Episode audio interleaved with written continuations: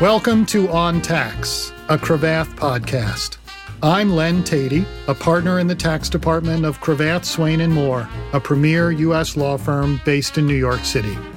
On each episode of On Tax, I talk to professionals in the Cravath network about their life and work in the world of tax. We focus on the human side of tax law, highlighting the people, connections, and stories that make the space such a fascinating and dynamic area of practice. I hope you enjoyed this episode.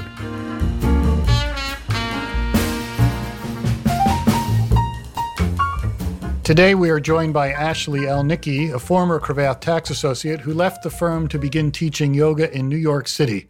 And she's currently a private yoga instructor in Denver, Colorado. She will teach an upper level tax course at the University of Colorado Law School in Boulder in the spring as an adjunct professor. Ashley, welcome to the podcast and thanks for joining us. Thanks, Len. Thanks for having me. It's great to talk to you. Ashley, tell us about your background in the law. I think I'll go all the way back. I was born and raised in Kansas. I honestly can't remember where my initial desire to become a lawyer started. Maybe I read lots of Nancy Drew books. I knew I wanted to be like a private investigator or a lawyer. I just continued with that desire through high school and college. I went to college in the small town near where I was raised. So, Pittsburg State University in Pittsburg, Kansas, with no H. Everybody thinks I've had people tell me on my resume that I misspelled Pittsburgh. Pittsburgh. and I'm sure you actually it's told in them Kansas. spelled it right. Yeah. So I went to Pittsburg State University just with a plan to go to law school. I ended up majoring in business and Spanish, but really I wanted to make my way to law school and ended up going to USC in Los Angeles. There, I really thought I was going to become a litigator because being from Kansas, I just thought that's what lawyers did. I didn't know that there was such a thing as a deal lawyer. And both summers of law school, I worked at a small litigation firm in Tustin, California, in Orange County. And it was fine. It was a good experience. But after my second summer, I had an offer from them to go back after law school, but I just wasn't excited about it. We worked on some interesting cases, but I just didn't think litigation was going to be for me. It wasn't exactly what I thought it was going to be. It's not all like Law and Order episodes. Exactly. It's, it's not like what I read my John Grisham books. But that was the only offer I had. And I'm sure, as you know, Len, law firms hire after your first year, basically, of law school. Right. And I didn't get any big offers. My first year grades weren't great. So my first semester, I had no idea what I was doing. First semester in law school, you mean? First semester in law school, really Uh-huh. struggled. Didn't know anybody really that had gone to law school. My uncle was a lawyer, but he always lived in St. Louis, which was, oh gee, four hour drive from where we lived. So we weren't really close or anything. I really just didn't know what to expect. I'd never taken, you know, an exam where it was just an essay test at the end of the semester and that's it. On some of these exams, I didn't know what they wanted and I didn't give it to them. And so I didn't get great grades. But by the time I was graduating law school, I kind of figured it out and I had good grades. And so I was thinking, I'm not happy with my prospects. At this point, I have decent grades. What can I do? It's too late to get a job at a big firm. And most of your classmates, right? They have their jobs, they have their plans, they're kind of running out the clock. And the school Yeah. itself probably is focused on the people behind you and getting them jobs. And so you're in this weird limbo. Got it. Yeah. Yeah. And so I had taken some tax classes from Edward Kleinbard. I just took tax one, regular personal income tax with Kleinbard, and I loved it. I took it because you're supposed to take it. It's one of those things that's just a good class to take. And I just loved it. And so then I took another class with him. I took corporate tax law with him, and I loved that too. First semester of my last year of law school, I went and talked to Professor Kleinbard because I'd liked his classes. I'd done well in them. And I was thinking about getting a tax LLM because that gave me another opportunity to get another job, basically. That's right. That's right. Because a lot of firms hire directly out of these LLM programs, which are one year Right. programs. So I'd go for one more year. I got into NYU. I was excited about that. I was It's excited to go to program. NYU. Right. Yeah. And I had even accepted a scholarship from them. And then Ed Kleinbard was writing letters of recommendations for me. So he saw my resume and he said, Why don't you just go get a job? You have good grades. I'm like, Well, that's easier said than done, buddy. like, I've applied. They're not interested. And he said, All right, well, let me make a few calls. so then right away, I start getting offers for job interviews. And I fly out to New York a few times. I flew to DC. It just started happening really fast. I knew he was something because I had him as my professor, but that's when I realized, wow, when he talks, people listen. Let me stop right here. We'll talk a lot more about Ed Kleinbard, but Ed was a Cravath tax associate back in the day and eventually became a partner at Cleary Gottlieb for many years before he became a professor at USC. And he passed away last year, which was tragic. But he was, as a professor, a particular bright light in the world of tax policy and tax policy making. And he would give speeches and keynote talks at tax conferences in addition to his academic work. And by reason of his long experience and his quality experience as a top practitioner at these firms, had a lot of credibility and a lot of brilliant insight and policy judgment, but also balance with what was practical and what taxpayers who were doing transactions could do. And that put him in a very important place in the tax universe in that kind of role for many years. It's a totally separate discussion about what kind of person he was and the effect he had on individuals with whom he crossed paths, like you.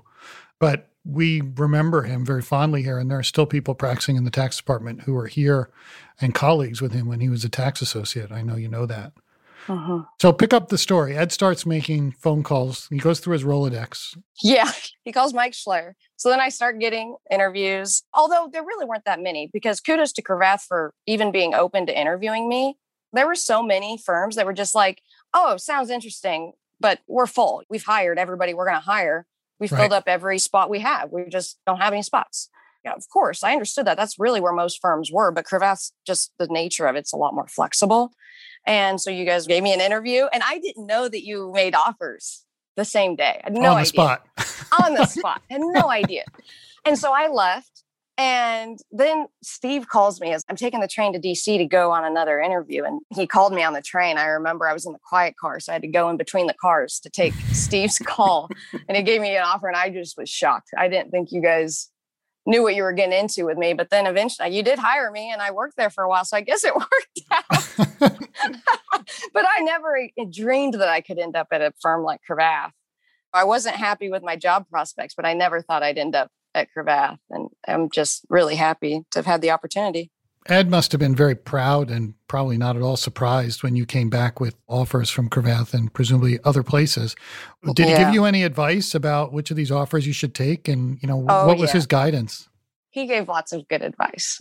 I refer to him as my tax dad. this was just like my mentor. And he gave me lots of advice. Obviously, before I went on the interview, I'd done some research and I knew what a great firm Cravath was and just what a great start to my career that would be. So, I wanted that. I think he was just happy that that's what I wanted. I think that's what he wanted too. So that was pretty easy. But he was so helpful when I was moving. I never spent a day in New York other than these interviews. I'd spent three nights maybe in New York on interviews before I moved to the city from LA. He was just so helpful with everything, with transitioning to the firm. And he'd worked at Cleary for, geez, I think over 30 years or mm. something like that. Mm-hmm. He knew everything about working in a firm. And he was just always a great resource, very encouraging. He was not happy when I left Cravath the first time, and he was so happy when I came back. So I guess we should maybe talk okay, about well, that. That's a great part of the story. So it's the fall of 2012. Here you are from pittsburg Kansas, with only one lawyer in your family. You've got three years in Los Angeles under your belt and a strong recommendation from Professor Kleinbard, but you show up on 8th Avenue as a first year tax associate at Cravath. I think at the time I must have been a seventh year associate. It must have been the fall I made partner. So tell me about what that was like. What were your first sort of impressions of the firm as an associate? And what sorts of expectations did you have? And what sort of observations did you have at the time? Initially, I thought I was going to feel like a fish out of water because I didn't know anything about New York. I never spent any time there. And it can be kind of intimidating. And then all of a sudden, all my colleagues now are really accomplished professionals. And I was scared, but honestly, I even noticed this during my interview. Everybody's just nice, just having nice conversations. I was surprised by just how normal everybody was. I didn't expect these Harvard law grads to be as nice and normal as they were. I just didn't know what to expect. I'd never been in this world before. Right. I was just pleased by how well I fit in. I didn't really expect to fit in, but honestly, I felt like I fit in better there than I'd ever fit in anywhere before. I was with a bunch of people that were interested in tax. I was interested in tax. They're all smart, hardworking professionals. It was really nice. We all sit on the same floor in the tax department. And so it ends up being a fairly social practice, much more than anyone who doesn't practice in the Cravath tax group, including other people at the firm, would appreciate. Mm-hmm. Do you remember what sorts of tasks you got early on in your career? What sort of work you were asked to do? I remember working on lots of notes offerings mm-hmm. and quite a few credit agreements. Most right. likely, quite a few with you, probably. Right. I really liked those because that was something that the more senior associates could train us on one or two times. And if it's a plain vanilla debt offering, it's something that after you're trained on it once or twice, you can handle on your own. And you guys let us handle it on our own. Mm-hmm. That was another thing I was surprised about was just how much responsibility you gave us. But it really allowed you to become the professional that we were trained to be. And I liked that. It was scary at the time, but I liked how you guys kind of threw us off the deep end. You're like, okay, you know how to do this now. This is your notes offering, and come to me only if you have questions. I like having control over things. I like being able to own something. So I like how you initiated us to the tax practice with those little deals, but you really gave us the experience on how to run a deal so that when we got into bigger M&A deals, we had some experience working with the client, working with corporate associates to make progress. Over time, you came up through the ranks, became a mid level tax associate. We all loved working with you, but I think especially the junior associates really liked working with you because you're very calm, very capable. You don't get flustered and you encourage the others to stay calm and sort of work through issues also. But then one day, I forget exactly when it was, you walked into my office and you closed the door and you just said, I'm leaving. I think we were all sort of stunned by that. In your case, it seemed sort of premature, but you had a plan. Why don't you tell us about that? Yeah. My husband, Andy Wachter, has a tech startup. He started 2015, I believe. And by 2016, they were really kind of starting to get it off the ground. They were hiring people, they needed to set up payroll and insurance, form legal entities, and everything you can think of to start a business. There's a lot of processes really to just get set up accounting processes, sales. So, what they do is they sell workflow software for sports. And at that time, I was working a lot. I was busy at Cravath. I was feeling overwhelmed. And I didn't really know what to do. I was just kind of looking for an out. And Andy's business needed help. Just being a lawyer, you have some experience in forming legal entities and just how to organize a business. And figuring out how to do what you don't know how to do, just figuring stuff yeah, out. Exactly. I left the firm in early 2016 to help them. The business was just kind of starting to get off the ground. And I really wanted to have a place in it. And I really thought that I would. Andy and I work really well together, but it was very clear right away. As soon as I left the firm and started working for them, it was not for me. Uh oh. Every little decision you feel like you're walking in a minefield. And you knew this right away. You just felt Yes, I really did. We were both working on this business and I was just miserable. And I was like, why did I leave? I was so much happier at Cravath. I didn't know what I want. I'm confused will they please take me back? This is what I'm thinking in my head. and so then I talked to Chris. Chris Fargo? Yeah, I talked to Chris Fargo. One of our tax partners. That's right. And I don't know if I told him I wanted to come back or he made me feel like I could say I wanted to come back, I guess. Okay. And then that was that. And then I was really happy. I was really happy. I came back later in 2016 and I just felt more sure of what I wanted and how I wanted to spend my time. And I was a little more senior and always had more juniors. My first few years, obviously, I'm junior. And just the type of work and the amount of control you have over your time was just different. And when I came back later on in 2016 with a little bit more experience, I had more juniors on more of my deals and just felt more comfortable. I really had a good experience there. I mean, we should emphasize for listeners who aren't familiar with Cravath or with big law firms generally that it is a very unusual thing to leave big law and come back to it. That's unusual. But uh-huh. it is uh-huh. especially unusual to leave Cravath and come back to Cravath. It happens, but it doesn't happen very often. Most people use a firm like Cravath as a launching pad, as the first phase of a professional career that's either going to end in law or end somewhere else.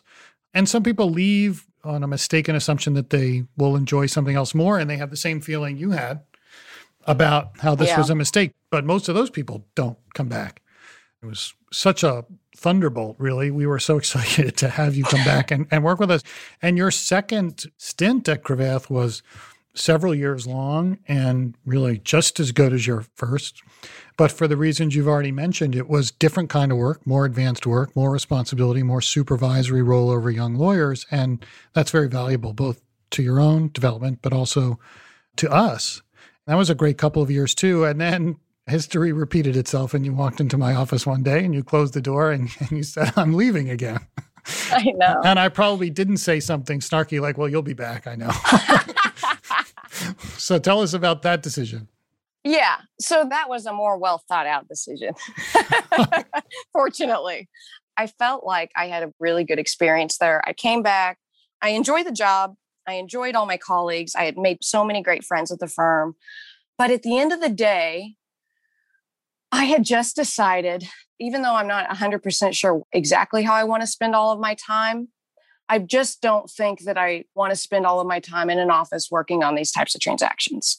It's interesting, it's fun, but I have a lot of different interests. It's too much time for me to spend on one thing, to not be super, super passionate about it. I was into it, but I don't know that it was a passion necessarily.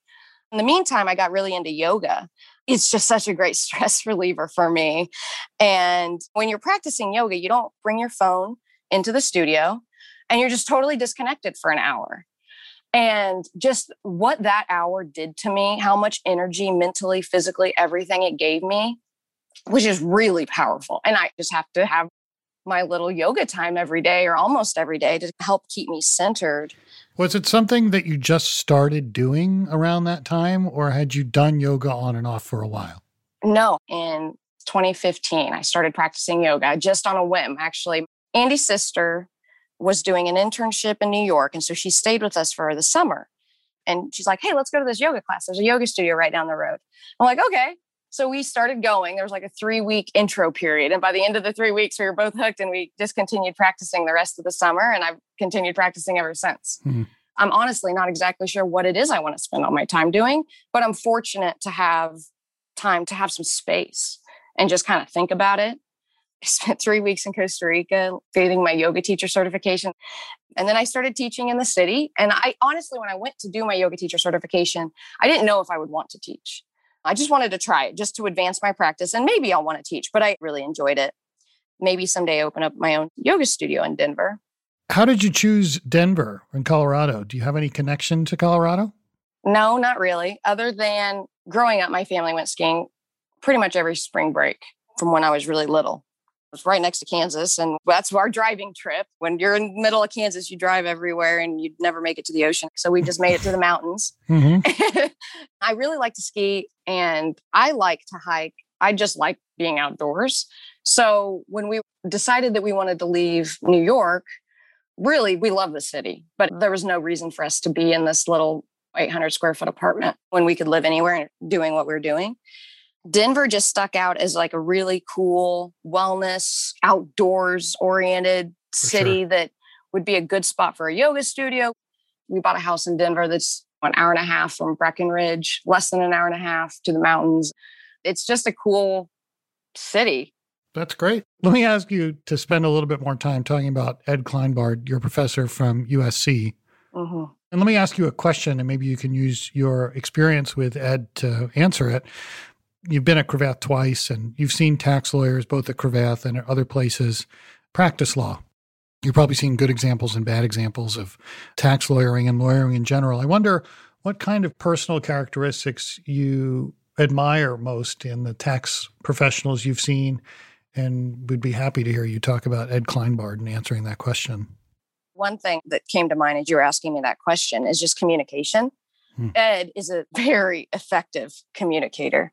I think tax concepts are really foreign to a lot of people. It's a whole new world. right. with new words, it's a whole new language and different concepts. Obviously, as a tax lawyer, you have to understand that world, but you also have to understand the real world because that's where everybody else is living. So to be able to navigate between those two worlds, you know, I know that this is the way you're transferring that asset, but in the tax world, it's going to be treated this way. Right. And just to explain that to them in a way that makes sense and they understand and it's clear, I think that's really important because you're working with non tax people, either non tax lawyers or people at the client who don't have any tax background. I think communication is a really important factor for a good tax lawyer. And speaking of Ed, when I was at USC taking his classes, I would be rolling sometimes laughing. I mean, he was so entertaining. Who can make tax law as funny and entertaining as Ed Kleinbard? Nobody can. Like he spoke at the NYSBA tax section luncheon a few years ago. That's and the I just New York State Bar Association tax section. A thousand tax lawyers in one lunchroom. Yeah. I just remember at least everybody at Cravath, if not everywhere, was just so excited to hear what he had to say because they knew it was going to be interesting, it was going to be entertaining. Every time he opened his mouth, he had something important to say. And it, he also said it in a really funny way. That's a great summary of it because it wasn't jokey for its own sake. He was making Mhm. some serious policy points and he'd Yeah. do it with a real sharp wit. It made his policy preferences clear, but it also made them compelling. How often did you stay in touch with Professor Kleinbard when you were working at Cravath? Frequently, I take it. I would check in with him every once in a while. He'd check in with me. He'd come to New York from LA for various conferences, and we'd sometimes get together for breakfast when he was in town. Obviously, I kept him very apprised of my comings and goings at Cravath. and when I returned to Cravath, I remember him sending me an email saying he was looking forward to lighting a candle in honor of my election to the partnership. he was so encouraging. To have someone like him say that to me really gave me confidence Sure. because he knew what he was talking about. In hindsight, I don't know that that's really what I wanted, but when I was at Cravath, I thought that might be what I wanted. And to have him have my back, anytime I was thinking about a different career choice, I'd always bounce ideas off of him. He always wanted me to stay at Cravath. He- that's what he wanted. But by the time I left the second time, he was like, okay, you've been there long enough. You're mature enough. You know what you're doing. He like reluctantly respected my decision. But of course he didn't. He's so supportive. I just want to tell this as a funny story. One time, Ed invited me and another Cravath tax associate who worked with Kleinbard when he was at USC, and another USC alum who was a Cravath tax associate at the time That's right. There are three of you in the last three decade. of us all at once. Kleinbard, since he knew all three of us from USC, we were all three now working as tax associates at Cravath, Right. thanks to him, and had us all over to his apartment. We all came over and it was just like a nice little, hey, look at where we are. How fun. What a nice little get together.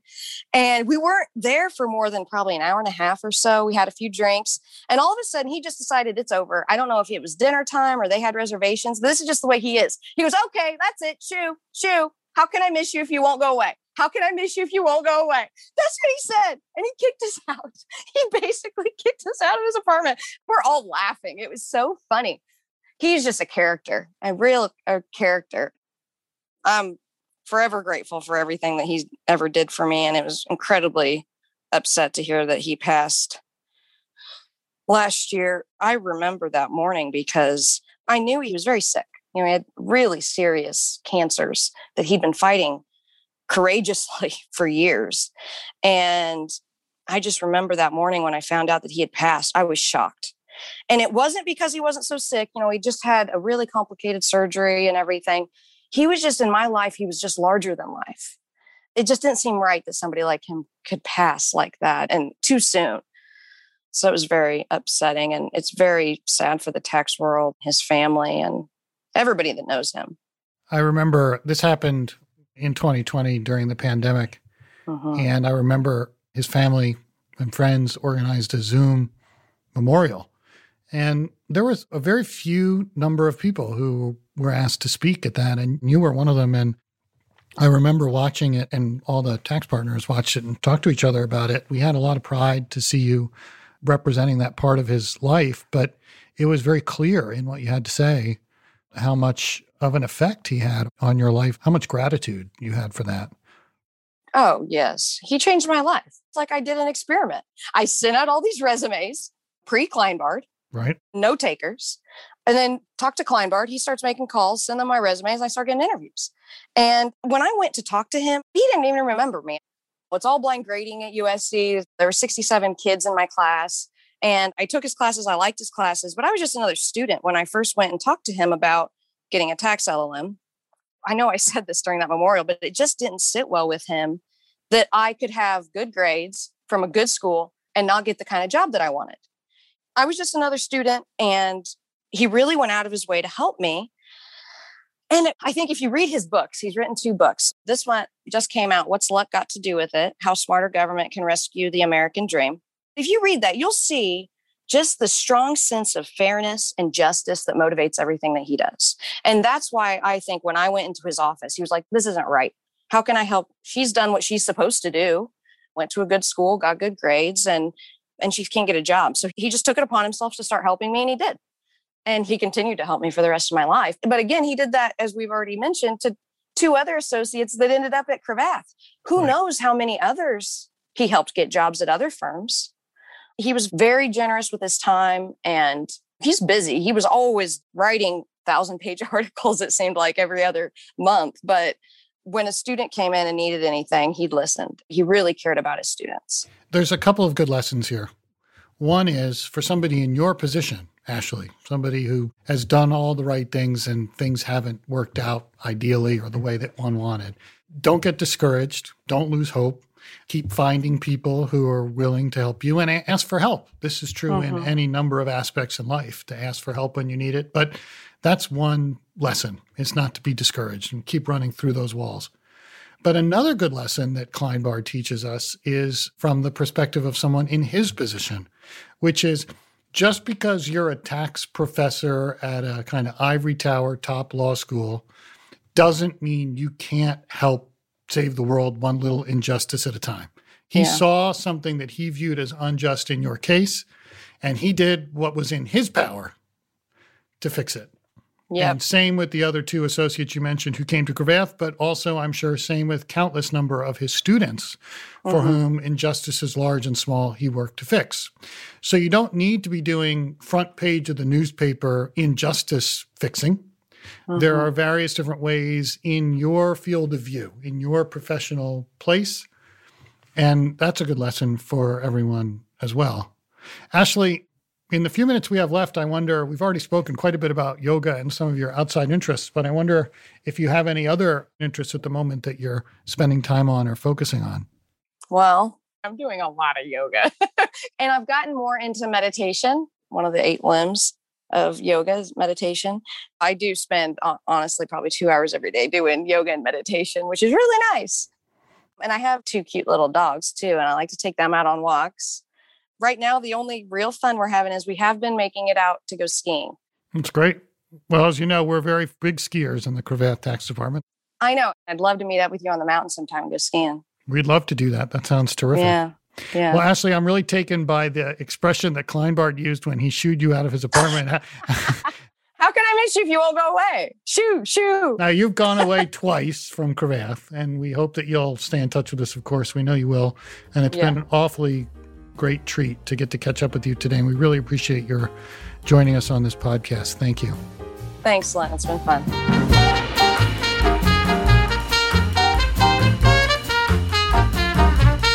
That's all for this episode of On Tax, a Cravath podcast. You can find us online at cravath.com slash podcast. And don't forget to subscribe on Apple Podcasts, Google Podcasts, or Spotify. I'm your host, Len Teti. Thanks for listening.